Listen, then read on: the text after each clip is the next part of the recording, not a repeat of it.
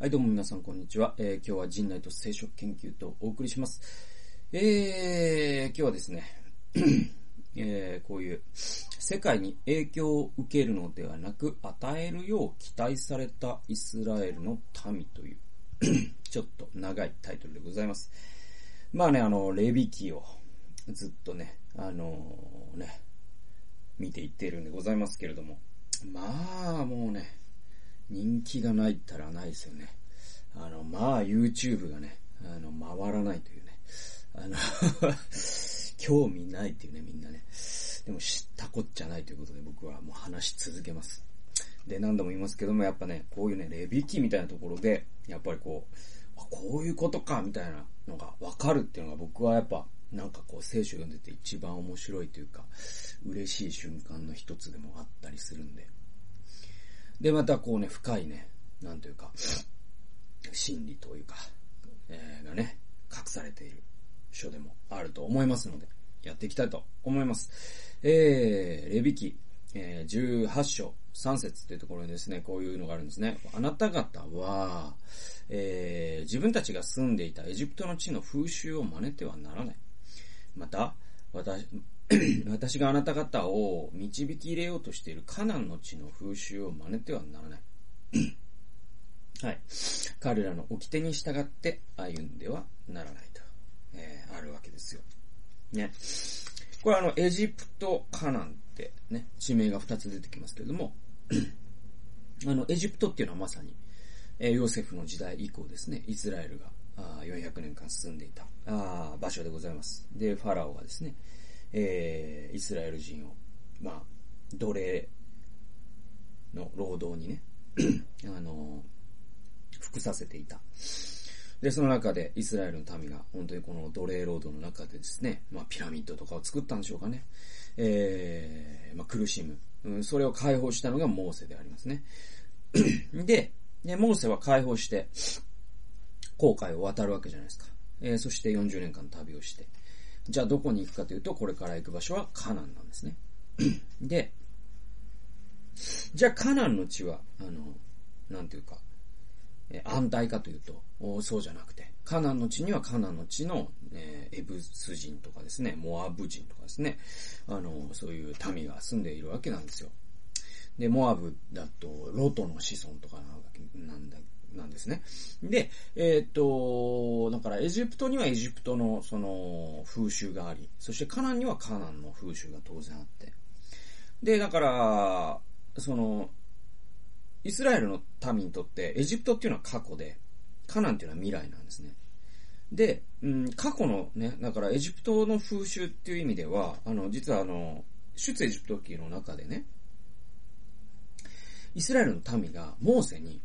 あの、こういう不満を何度か言ってるんです。それ何かっていうと、エジプトの肉鍋が食べたいっていう。で、それは過去を懐かしむね、解雇趣味なんですよ。で、あの奴隷の時期が良かった良かったっつって、あの時はもうね、旅もしなくて済むし、みたいなこと言って、まあその度にですね、神様は、まあ、まあね、怒るわけですよ。何を言ってくれてるんだと。モーセは解放者じゃないかと。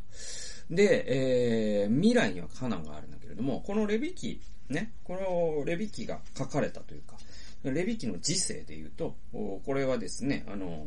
モーセがですね、授けられた、うん、モーセを通して主が立法を授けたっていう構造になってますから、この立法の書は、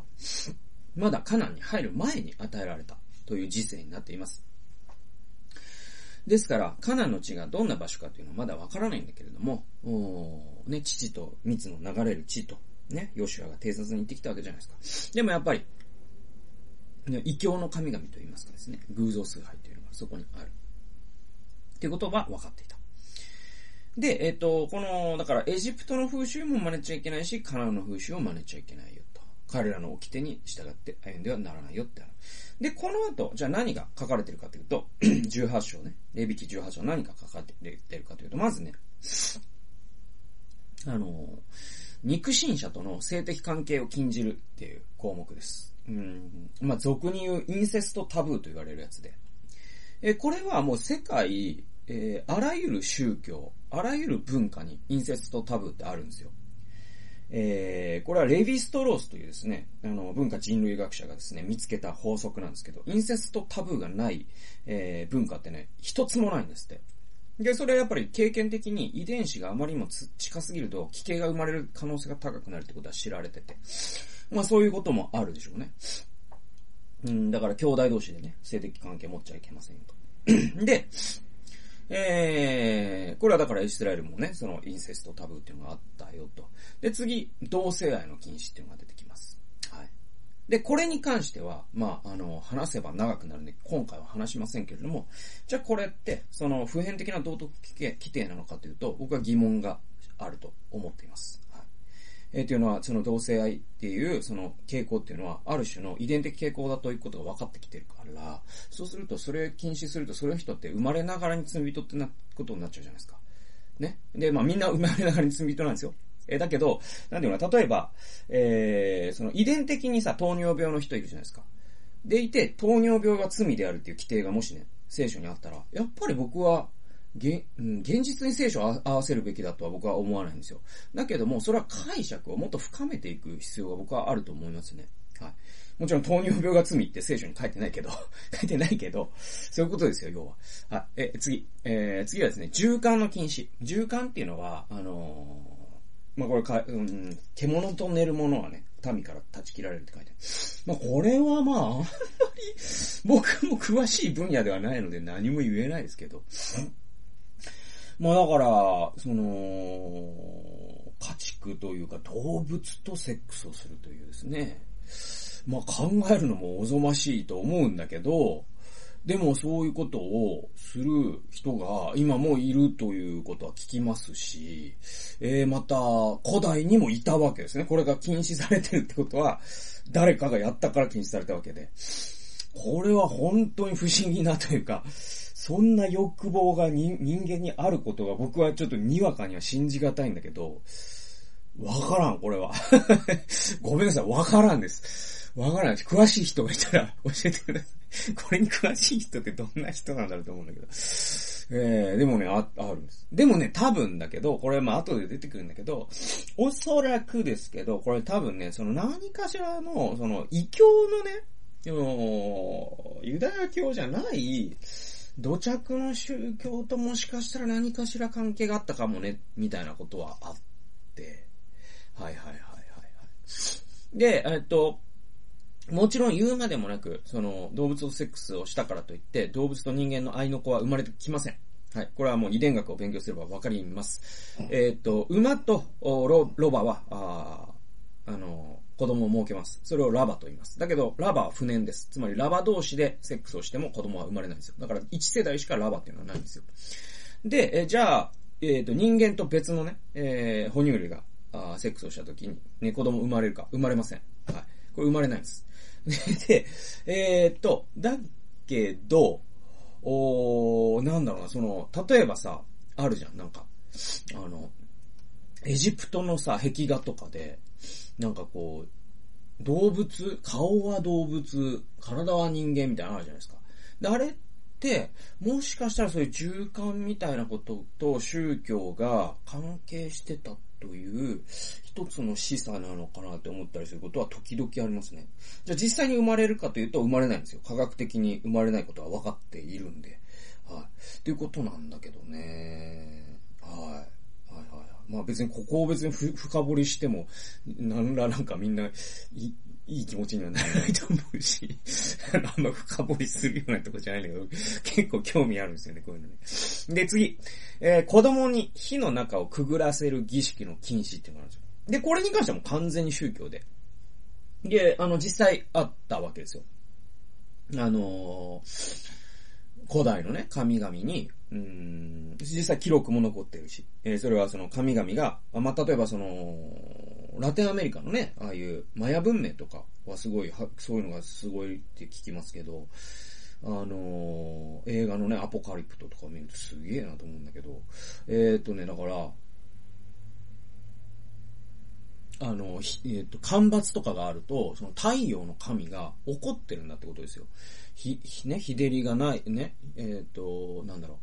干ばつうん。干ばつが続くと、これはもう日照りで、えー、農作物がやられちゃったみたいなことがあると、もう太陽神が起こってるってことになって、その太陽神の怒りをなだめなきゃいけないってことになります。で、そうすると、そのなだめるっていうことを考えたときに人間がまあ一番思いつくのは、一番自分の貴重なものを捧げるっていうのと、うん、自分の子供だってことになって、その子供をまあ火で焼いたりとかして、えー、これでお願いしますどうか、太陽神様みたいなことが、まあ、行われてたわけですよ。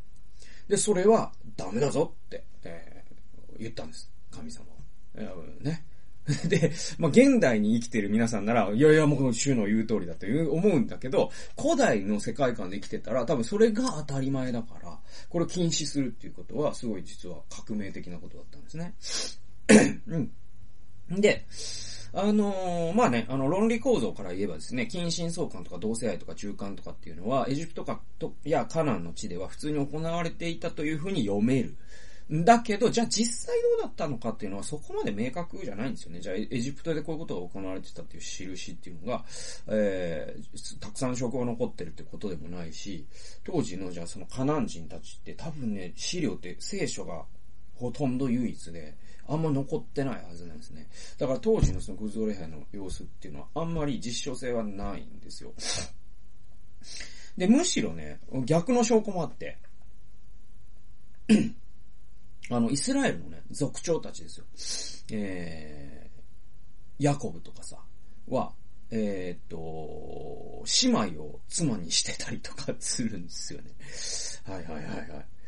そうなんですよ。だから、ヤコブのさ、あの、二人の奥さんって、互いに姉妹なんですね。はい。レアとリベカという。はい。えー、そんなことが、あ、あ、レアとラケルか。あ、ラケル、ラケルっていうね。えー、だから、うん、この規定からすると外れてくるケースも、イスラエルの方がむしろ外れてくるケースもあるわけで、えー、だから、なんだろうかな、その、単純に、そのイスラエルは清い国で、うんと、諸外国は汚れた国みたいな、そういう二元論の構図っていう風にあんまり捉えると、ちょっと世界観が歪むのかなと僕は思います。えー、でもね、じゃあここのポイントって何かっていうと、僕はこれだと思うんですよ。それは、あのね、エジプトの地の風習とか、カナンの地の風習にイスラエルが染まらないことを神様がこれほどまでに熱望したっていう点では間違いなく言えるんですよ。それはもうこのレビキだけじゃなくて旧約聖書一貫してそうなんですよ。で、神がこれほどまでにそれを熱望したっていうのは、そのね、えー、文化に関することだからだと思うんですね。結婚に関する風習とか、食に関する風習ですね。これらって人々の文化を形成するじゃないですか。ね、例えば僕らがインドに行った時に何が一番ね、すごい違うなって思うかというと、やっぱ食なんですよね。えー、マクドナルドに行ってもチキンしかない。それは牛食べない。豚食べない。えー、こわ、これやっぱ文化違うなって思うわけじゃないですか。で、インドの結婚ですよ。ダウリーっていうですね、高い優位の制度があるとかって、あ、やっぱ日本と違うなとかって思うわけじゃないですか。ね、あるいはもう、さらに、イスラムの国なんか行ったら、たくさんの奥さんがいる。あ、これ文化違うなって思うわけじゃないですか。で、あのー、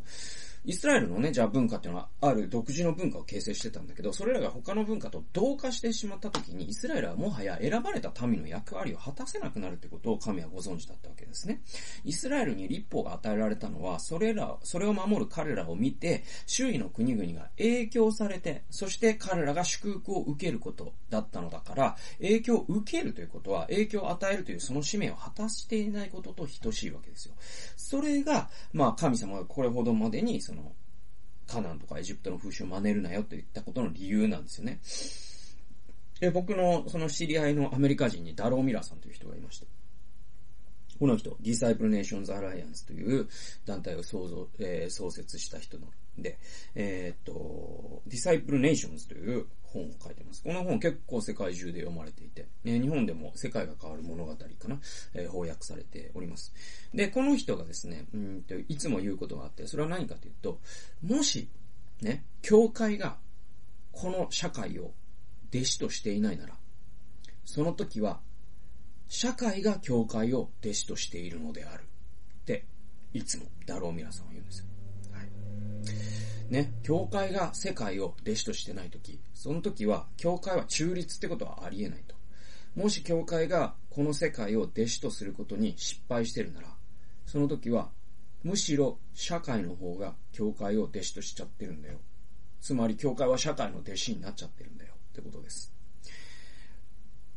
で、でもイエス様が望まれたのは、この全世界に出ていってですね、すべての国の人々を弟子としなさいと、ね、大選挙メールで言われたということは、教会は常に社会を弟子としていかなければいけないわけですね。社会に弟子とされてはいけないわけですよ。つまり社会の価値観を教会が内在化してはいけないんです。なぜならそうすることによって、教会はもはや社会に肯定的な影響を与えることができなくなるから。はい。で、これってね、現代に引きつけるとこういうことなんですよ。それは、例えばじゃあこの社会が、教会をどんな